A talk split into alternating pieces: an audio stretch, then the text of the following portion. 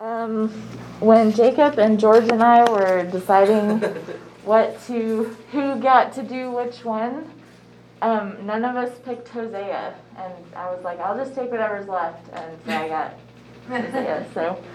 So, um, I, if I remember it, it was me and George were like, eh, we'll let Emily do Hosea. that was pretty much it. we said we don't really want to deal with the whole prostitute, unfaithful, yeah. Yeah. Um, so, and then I have a little bit of baggage with this book, so I'll share. And I went back and forth whether or not I wanted to share this very personal story, but I thought I thought I will. Um, so a lot of you, maybe some of you, know my story, and that is I was married for 10 years and then divorced, and then now I've been remarried for four years, and we're expecting a child together. And um, so I've had a lot of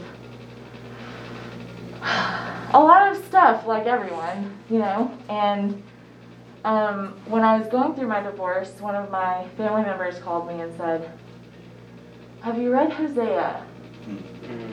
And I didn't know what to say about that. I was like, "Well, I mean, I know the basic story, so I went and I read it, and I was very confused because I thought, what are you saying to me? You know, this, and I'm not going to go into my whole story about why I was divorced, but there was a lot of brokenness, there was addiction, and there was a um, unwillingness to repair. And I decided to set a boundary and do what I thought was best for my kids. And so it was incredibly difficult for my family member to basically want me to be this. um, and so rereading, so then I never read Hosea until I had to teach it. like I read it back then, but then I didn't read it again until I had to teach it. So um, that's my baggage with this book. And Was it difficult? it was difficult. Yeah. And Yeah. but what I, and I'll tell you what I found at the end of it, and I'm glad that I reread it because I think where the metaphor breaks down and where, and we'll get into all of that, but I'll just go ahead and say at the beginning that I think now what my family member missed was that where the metaphor breaks down is that Hosea was sitting in, in, in the metaphor in God's shoes. And God has the healing power. Whereas I did not have the healing power. Mhm. I could not change anyone's heart in my situation and produce the type of reconciliation that needed to happen. And that's a heartbreaking thing when you are just human and you can't control other people, right? And so, especially when there's children involved and Hosea's child, you know, this whole metaphor it was very, very um, hard. So I'll go ahead and, Well, thanks for sharing that. I mean, that's, well, I can relate to a lot of your stories, so I really appreciate that. and I just wanted to share because I feel like what's the point of being together in small groups like this if we can't open up a little bit and share Yeah. that we're not that we're all human and we go through stuff and loving precious people in our lives will maybe use the bible to try to help and it's really hurtful actually and um And it's a cautionary tale for us who want to be the nice, loving person to be really cautious in what we encourage someone to do rather than just letting them know that I'll be there for you, you know. right because i had to you know part of my story is overcoming what i was taught growing up that really didn't include boundaries and it really didn't include me um, realizing that I can't save anybody. I can pray for them and I can love them. But because I'm not God, I can't fix anybody. And um, so, all of that. um, and we'll let the great people at the Bible Project explain Hosea for us.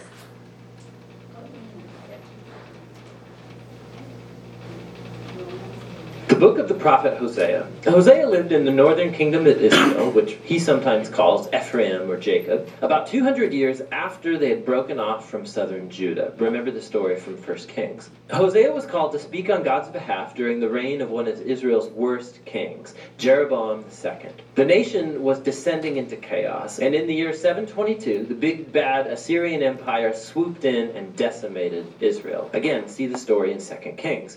And Hosea had seen all of this coming. The book is a collection of some 25 years of his preaching and writing. It's almost all poetry. And this whole collection has been designed to have three main sections. Let's just dive in and you'll see how it works. The opening part tells the story of Hosea's broken marriage to a woman named Gomer, who commits adultery. Now, it's not totally clear whether Gomer slept around with other men before or only after they got married, but they did have three children together and things fell apart. The important point is that God tells Hosea that despite Gomer's unfaithfulness, he is to go find her, to pay off her debts to her lovers, and to commit his love and faithfulness to her once again. And then God says that all of this, the broken and repaired marriage, the children, it's all a prophetic symbol telling the story of God's relationship to Israel. So God has been like a faithful husband to Israel. He rescued them out of slavery, he brought them to Mount Sinai, where he entered into a covenant with them. He asked them to be faithful to him alone. But then he brought Israel into the promised land, and they took all the abundance that he gave them, and they dedicated it to the worship of the Canaanite god Baal. And so God has a legitimate reason. He could end the covenant and divorce Israel, and he thinks about doing so, but instead, he says that he's going to pursue Israel again and renew his covenant with them. And he says why? It's purely because of his own love, compassion, and faithfulness. Hosea then spells out what all this means. He says the consequences for Israel's rebellion will be imminent defeat by other nations and exile. But there's hope for future restoration. One day Israel will once again repent and come back to worship their God. And Hosea says, he will place over them a new messianic king from the line of David who will bring God's blessing. And so this opening section introduces all the main ideas of the book. Israel has rebelled, and God's going to bring severe consequences, but God's own covenant love and mercy are more powerful than Israel's sin. And so, in the remaining sections of the book, Hosea's poetry explores these themes in more depth. So, there are two collections of his accusations and warnings for Israel, and then each of these is concluded by a very hopeful poem about God's mercy and hope for the future. So, chapters 4 through 10, Hosea explores the causes and effects of Israel's unfaithfulness. He says numerous times that Israel lacks all knowledge or understanding of God. The Hebrew word to know, which is yada, it's more than just intellectual activity. It describes personal relational knowledge. It's the difference between just knowing about someone and then actually knowing that someone. And God wants Israel to know him like that in a relationship. He wants them to experience his love for them and become the kind of knowledge that transforms their hearts and lives so that they love him in return. And so this is why Hosea is constantly exposing the hypocrisy of Israel's worship. He constantly shows how they're breaking the Ten Commandments, how they're allowing grave injustice in their communities, and then they go to their sacred temples and they offer sacrifices to God like everything is just fine. But it's not fine. And not only because of their hypocrisy, but because they're worshiping all of these other gods too. He, he mentions many times their altars to Baal at the cities of Bethel and Gilgal. And not only have they given their allegiance to other gods, Hosea repeatedly accuses Israel for trusting in their political alliances with Egypt and Assyria. So instead of trusting God to protect them, they want to become like these nations and rely solely on military power. And God says it's all going to come crashing down on their heads, because in not too long, Assyria will turn on them and come to ravage their lands. In this other section of warning, Hosea gives an ancient Israelite history lesson to show how this family's been unfaithful from the beginning. So he alludes to the patriarch Jacob's lying and treachery. Remember Genesis 27 and 28. He alludes to Israel's rebellion in the wilderness. Remember the book of Numbers. He alludes to their appointment of the corrupt king Saul, who led the people into sin and disaster. Remember the stories in 1 Samuel. This is all Hosea's way of saying, some things in this family never change. So, what hope does Hosea have?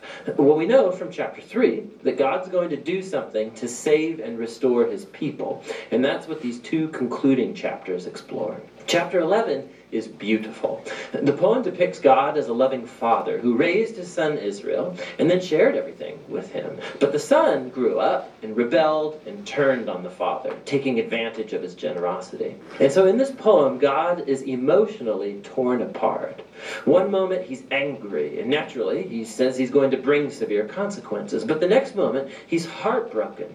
And then he says that he's moved by his mercy and compassion, and he's going to forgive the son that he loves. He says, How can I give you up, Ephraim? My heart churns inside of me, all my compassion is aroused. And so while God did allow Israel to be conquered by Assyria, face the consequences, that's not God's final word. There's still hope. And that's what the last chapter is about. Hosea calls Israel to repent and turn back to their God, but he knows that it won't last because it never has before. And God says that one day he will heal their waywardness and love them freely. God goes on to describe this new healed Israel as a lush tree that will grow deep roots and broad branches and offer shade and fruit to all of the nations. It's an image of God's promise to Abraham, how Israel was to become a blessing to the nations. And God's saying, if that's ever going to happen, it's going to require an act of God's grace and healing power to repair the deep brokenness and sinful selfishness of the human heart, so that God's people can receive his love and love him in return. This is what God promises to do. Now, after this poem concludes, we find the very last words of the book. They're like an appended note. They're likely from the author who collected Hosea's poetry and now wants to speak to you, the reader, for a second. And he says, Who is wise and discerning to understand all of this? In other words, Hosea's poems. The ways of the Lord are right. The righteous walk in them, but the rebellious stumble in them. So the author wants you to know that Hosea's ancient poetry to northern Israel is not locked in the past. It reveals deep truths about God's character and purposes and human nature. And while God should and does bring his justice on human evil, his ultimate purpose, his heart, is to heal and to save his people. And that's what the book of Hosea is all about. Any thoughts or comments about Bible Project's perspective on Hosea?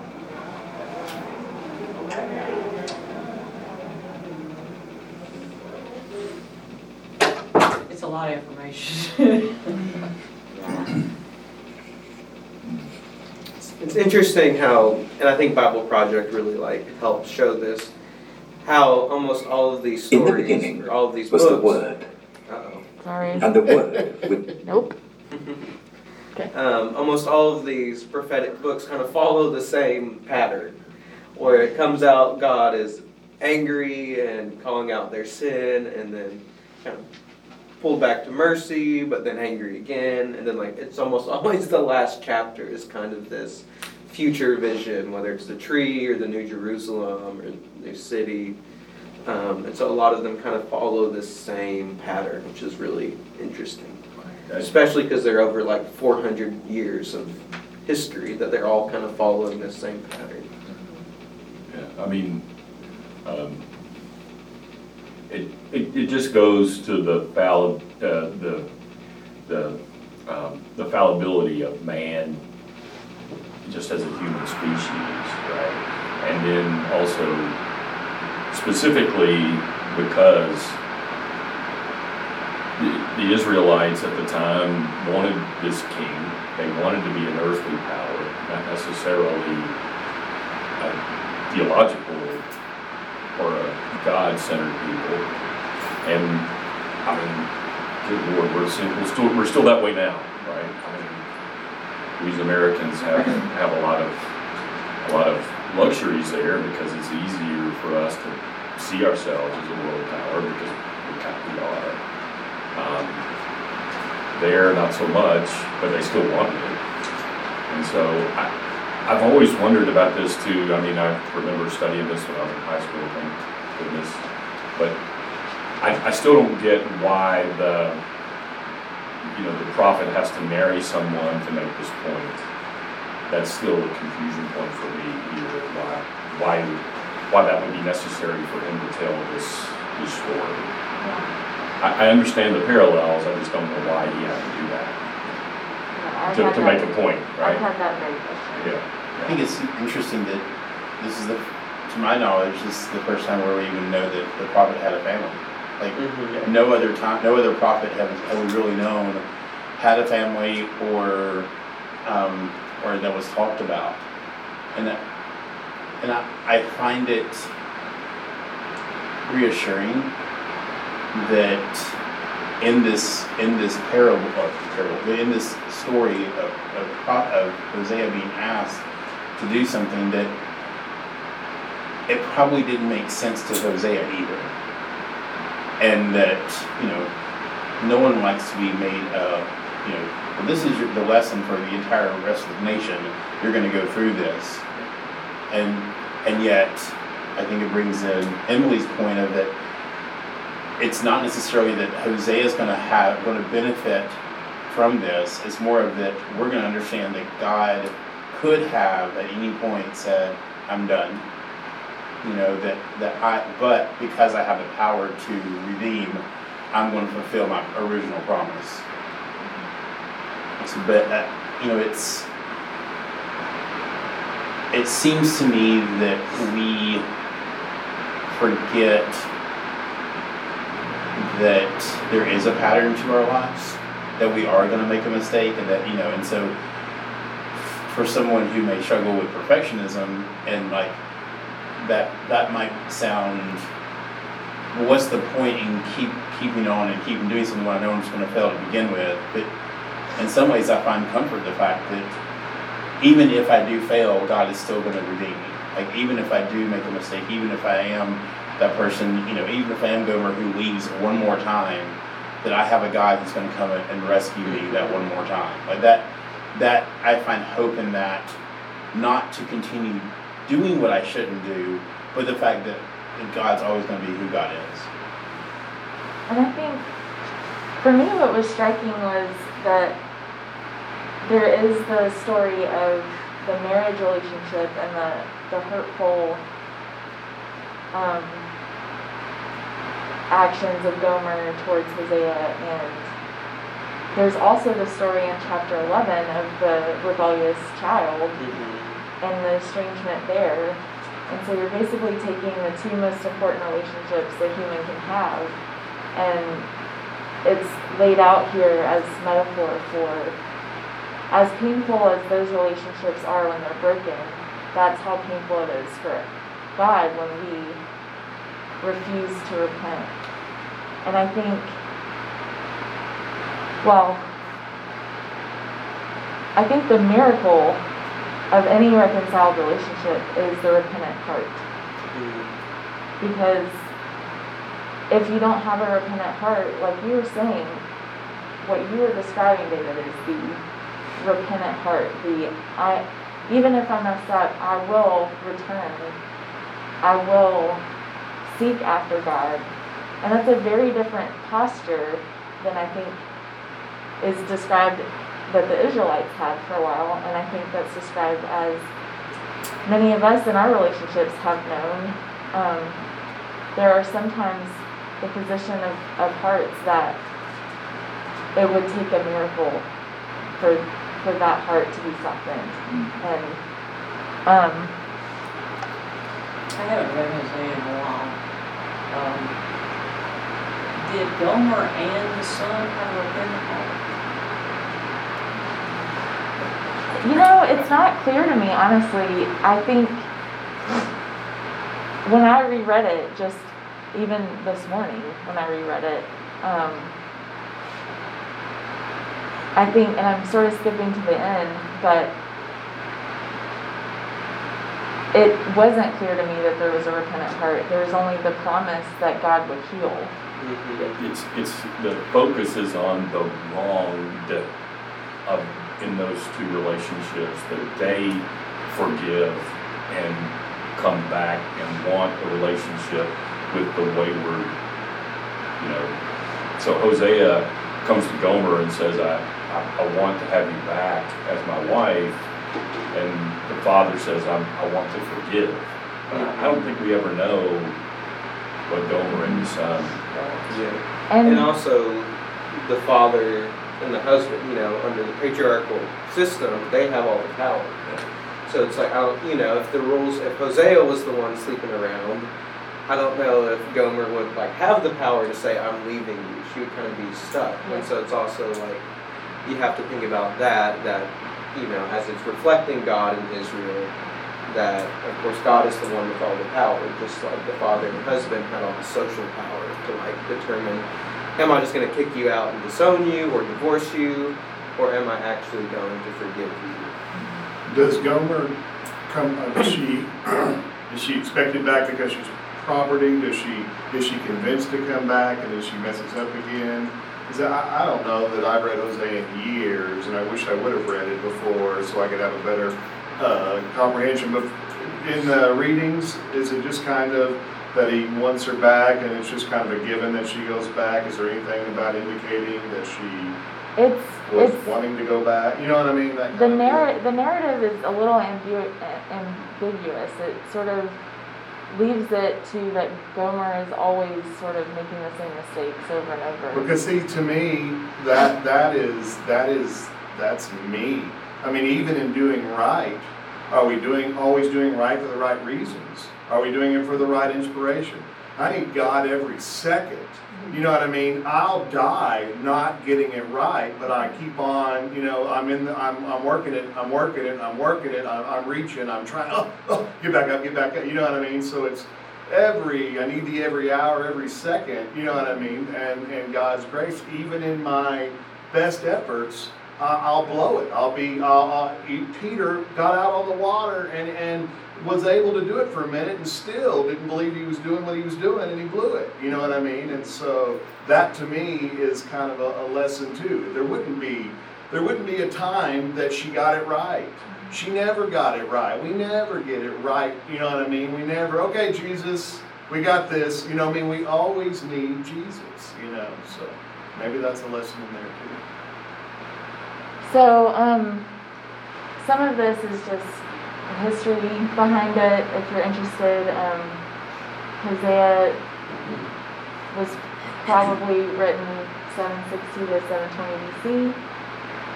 Um, almost the whole thing is poetry. So even though there's 14 chapters, I think most of it, it, it goes by pretty fast. Even though it's not just three pages like some of them, or one page like some of them, but, um, and we've sort of already gone through what the metaphor is. So I just picked out some of the verses that stuck out to me. Um, Hear the word of the Lord, you Israelites, because the Lord is a charge to bring against you who live in the land. There's no faithfulness, no love, no acknowledgement of God in the land. There is only cursing, lying, and murder, stealing, and adultery. They break all bounds, and bloodshed follows bloodshed. Because of this, the land dries up, and all who live in it waste away. The beasts of the field, the birds in the sky, and the fish in the sea are swept away. And to me, this verse points to the orientation of the Israelites' heart, where they're not they're not saying I need you every hour. They are completely not acknowledging God at all.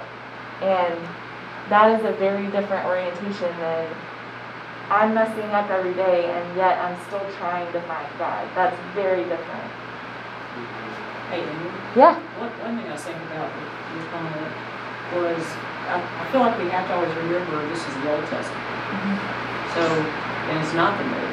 And it, it, it seems like a lot in the Old Testament keeps reiterating how we fall short, how we fall short. And it's really just a, to me, it just re, it emphasizes the need for Jesus. Mm-hmm. So that is, and even if our attitudes, some, you know, we all, I think, change and we aren't aware of what we're doing wrong or, I mean, it's just, we just mess up. Mm-hmm. And we might have a bad attitude, attitude, who knows. But it does, open up, that's why we, that's why there was another, that's why there was a Messiah. Mm-hmm. I, thi- to me, that's comforting.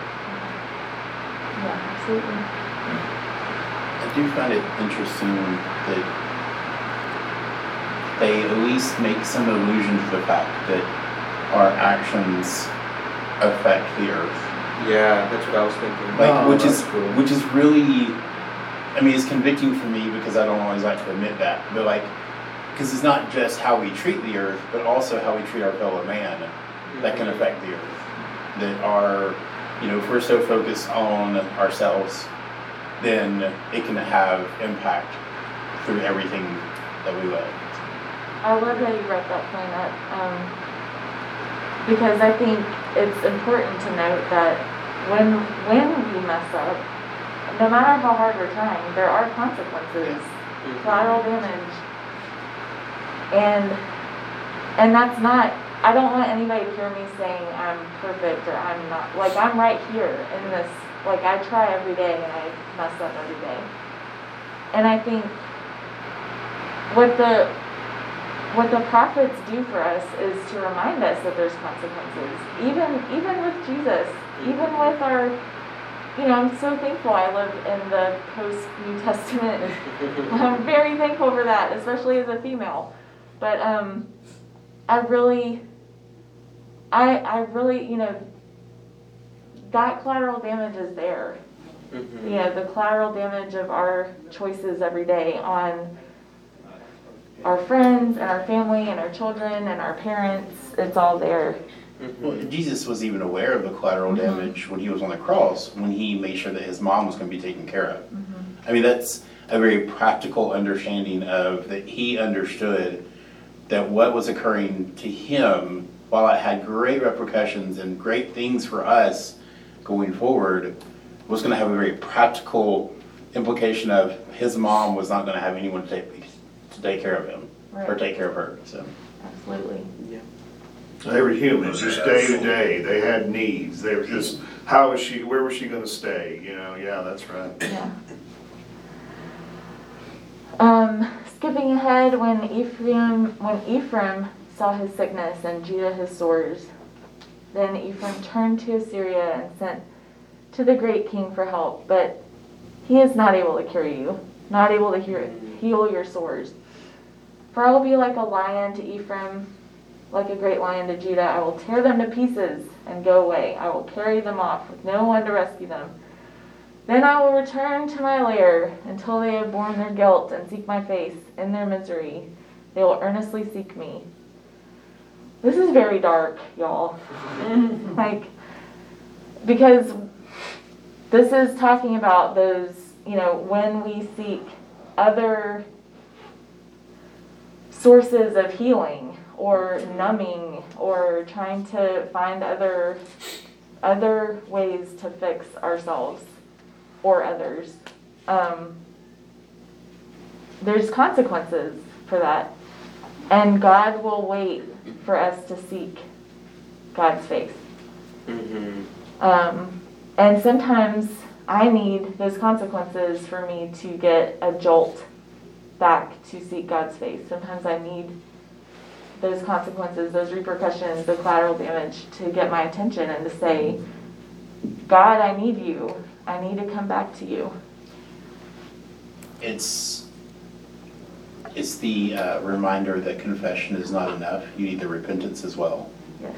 And so, I mean, because clearly both Ephraim and Judah acknowledge their suffering, but they did not. They they went to an idol basically to heal them. They went to politics. Yeah, a, a very powerful, an idol with a huge army. Yeah. the biggest army in the world at the time. Right. Does Ephraim represent Israel? Mhm. Okay, Northern Kingdom. It was the capital city. So, okay. It was also one of the sons of the twelve tribes. It was. Yeah. It was. Woe to them, this is skipping ahead to chapter 7, because they have strayed from me. Destruction to them, because they have rebelled against me. I long to redeem them, but they speak about me falsely. They do not cry out to me from their hearts, but wail on their beds. They slash themselves appealing to their gods for grain and new wine, but they turn away from me. It's that whole orientation again. Mm-hmm. Where are they crying out?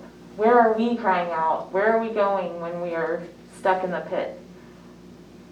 Are we in a pity party, wailing in our beds, or are we actually crying out from our heart to God? And again, it's that I think it's so interesting these two metaphors of the marriage and the parent relationship because of course you long for that reconciliation. Mm-hmm. you long for that and you want that more than anything else. And that's where god is i think he god knew the power of those metaphors because we as humans would at, least understand that longing a little bit. I'm racking my brain, is there a, uh, story in the Bible of a great marriage in the Old Testament? Is there a story of a successful, non-betrayal, non-hurt, the, I don't think there is one. I don't think, that I think every, Noah, I mean, you, you think of all of, every one of them blew it on a spectacular scale, and yet the example is, is bride and, and marriage and, and it's it's it's the idea. I think if there was a quote example, then there's the pattern we have to follow and, and we're as individual and as unique and as, as a fingerprint and so there's no set pattern, but there's several examples of how to lead astray. There's several examples of how to fail because that's what we're going to do most of the time. But I was I was thinking, I mean even even you know Mary and Joseph, there wasn't much about it, and you don't even you only hear about Mary later on, and and uh, except for he was sweet and forgiving and, and kind and loving, but there wasn't much about their dynamic or or what it means, bride of Christ. What what those you know what I mean? Is there's those those those broad strokes, and that's just I mean it made me think in this, and I just wanted to maybe I was missing one. It's a good question I- Jacob and Leah, not much is written, but you know that he was devoted to her so much that he took marriage to her sister and waited another seven years to marry her, or whatever it was. Uh, So that would, that would be an example of a good one, but to your point, there's not much written. right. Yeah. But I didn't even think of that. Jacob was kind of a squirrely Well, karate guy. She's like, I got issue with that, that point. like, you know, he was tricky in youth, and then he himself got Yeah. tricked, Yeah. right? So Yeah, he, he- he got his comeuppance, He man. He had some father-in-law problems. Yeah, right, right, I mean, I'm cool. I- Mike, I don't think we're gonna go for that relationship. Two wives, two concubines. Hey, uh, I- I'm, I'm, I'm, I'm, I'm reaching. I'm reaching. Is there any significance, and I may be grasping at straws here, but any significance to them asking for something that they don't need with the grain and the new wine? Like, I, I just imagine if they're, if they do have these illnesses or, you know, the, within the poetry, they have the sores and all this, and yet they're in bed asking their gods for grain and new wine, which may be a, a need, I don't, I don't know, but it just, of all the things to ask for, they're asking for that, which seems odd to me. But it's not like real healing. It's Yeah. not a salve or some kind of Right. cream. Right, they Yeah. just wanna be stuffed and they're- drunk, that's Yeah. what they wanna be, they wanna be, you know. they wanted them out Yeah, I mean, it, it, it goes to, you know, they want, rather than deal with what is the root of the problem, they want to numb. Yeah. Mhm.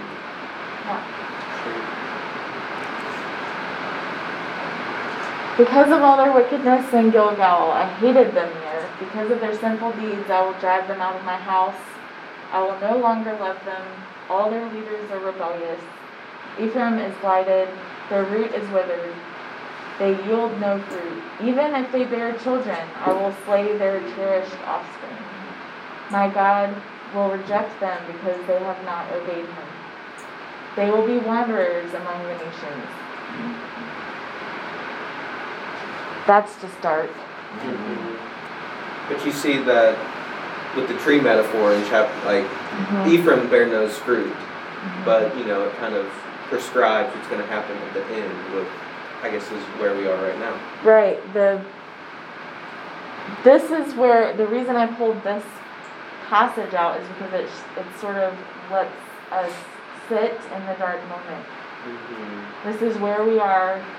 This is, God has just cause for driving them out of the house,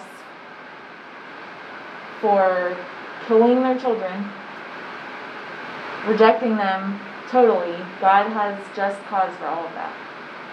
And yet, in 14, this is the last chapter, and I put the whole the whole chapter on there because I thought it was.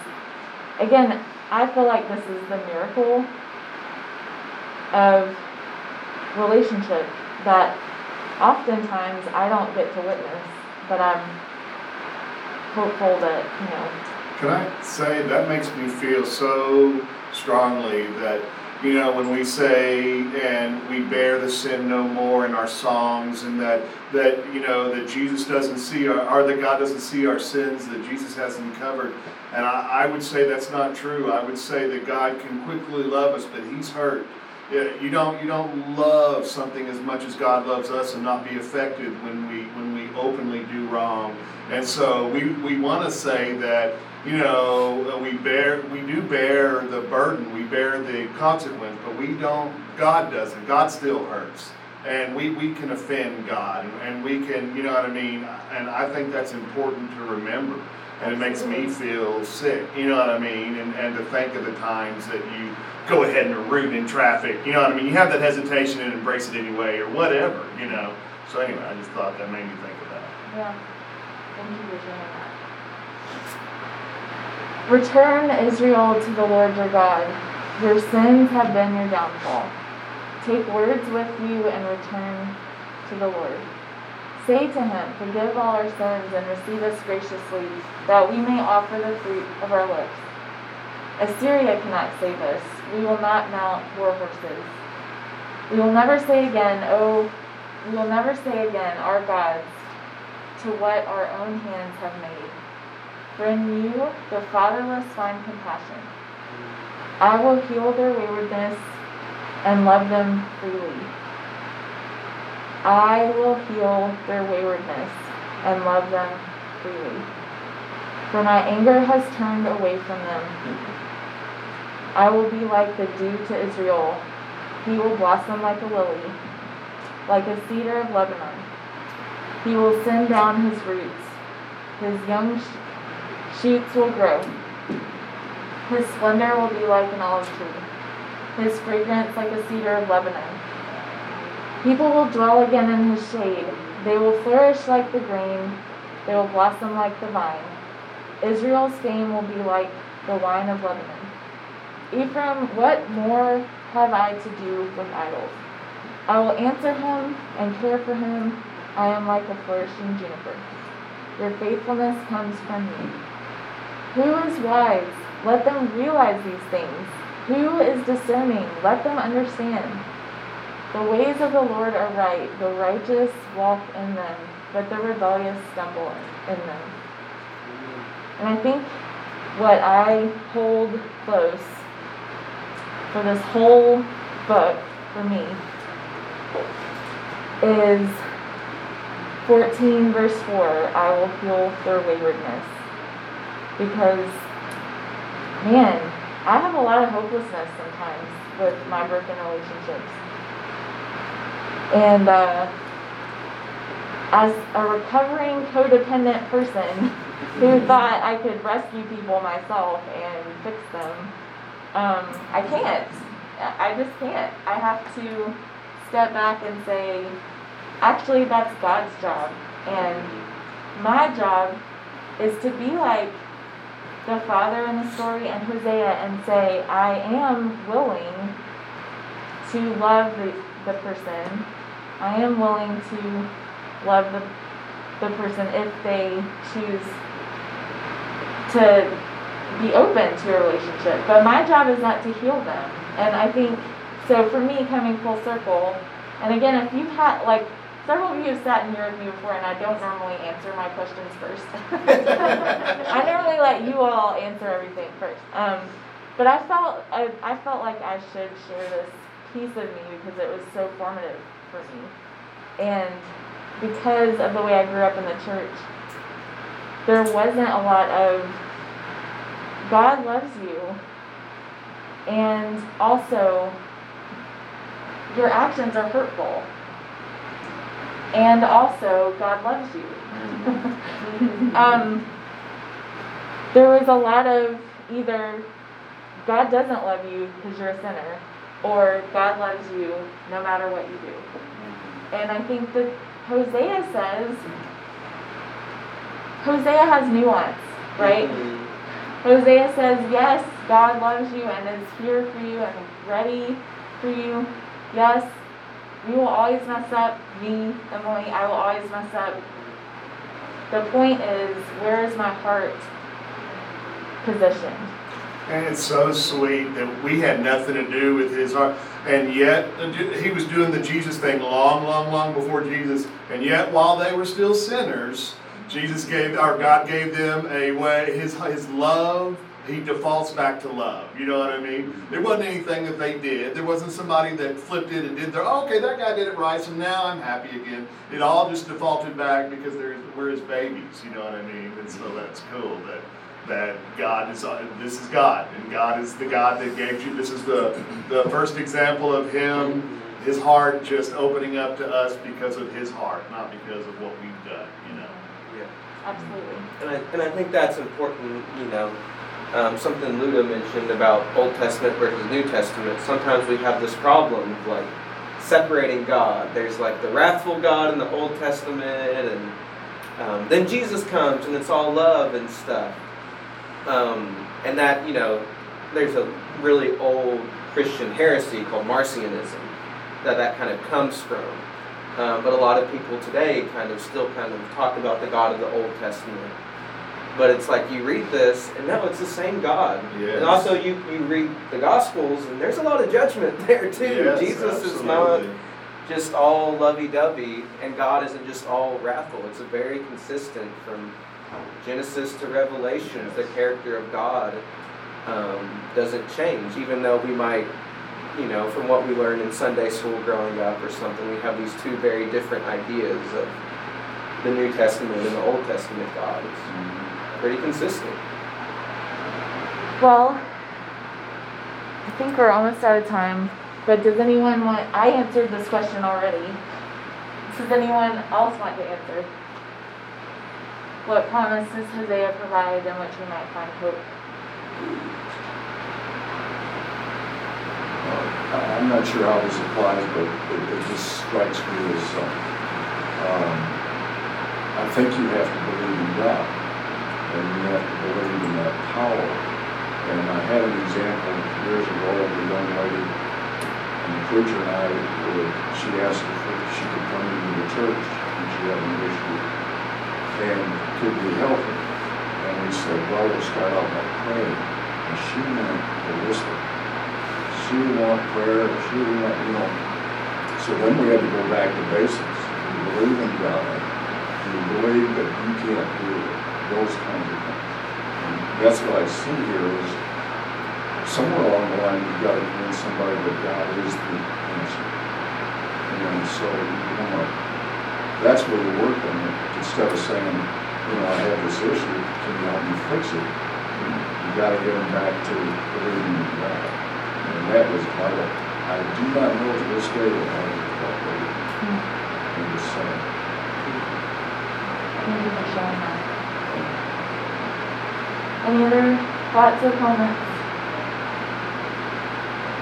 I guess one thing I think about is it is a marriage, mm-hmm. There's a, there's a lot of difference in relationships. Mm-hmm. But it does seem that it goes back to what Ed was talking about, that there, mm-hmm. there's, it's a deal with relationships with God. And then he puts it on this very personal level with marriage. Mm-hmm. Right, It's a relationship. it's a relationship. And it's a relationship by choice. I mean, this doesn't go completely through, but you choose friends And but with kids, it's you know some some people may feel like well my parent has to love me because he gave birth to me, but with a marriage that's a choice. Yeah. And and so I think that that may be one of the reasons why he does go to marriage is because it's it's a choice on both sides for God. God doesn't have to love us. God doesn't have to come and find us. It's a choice, and just as it's a choice for us to seek God, it's a it's, it goes both ways. And both, of course, both images are used all the way. Right. So, yeah, it's, it's, it is, there's a duality there that's pointed out by using the marriage rather than parent-child. Mm-hmm. Which both are beautiful and both have their their needs that we understand that, that it is God is our Father, but at the same time we also have to choose that relationship. And that's the miracle. Yeah. I say it definitely tells us where we don't find our hope. Yeah. and that's in Assyria. Whether that uh, means, you know, our patriotism and nationalism and citizenship, or, you know, our allegiance to um, various political figures or various political parties or movements. Um, those may seem hopeful, right? You know, there's lots of people who get behind and say, this person is going to change everything. They're going to fix all of our problems, heal our sores. Um, but uh, I don't think the track record's very good when it comes to uh, political leaders really making a big difference. And it's it's not in a child and it's not in a spouse. Mm-hmm. Yeah, that's yes. Like the those relationships will never fulfill us the way that God will fulfill us. Not in politics, not in our spouse, not in our children. So next week, Nativity and the Prophets. I think that's our last class. Right? That's our last one. Yeah. So hope you'll join us next week. And thank you for being here.